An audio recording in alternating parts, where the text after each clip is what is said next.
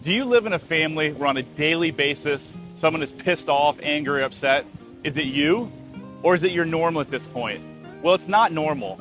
You may have grown up like that, I did, but it's not my normal now, and it doesn't have to be yours.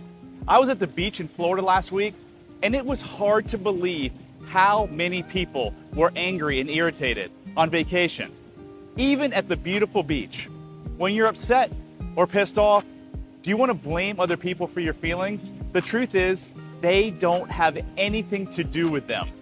It's about how you feel about yourself inside.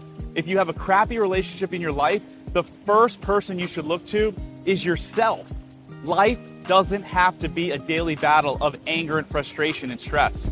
Once you reconnect with yourself and heal wounds that most people don't even know exist from your past, you can stop being angry, upset, and stressed.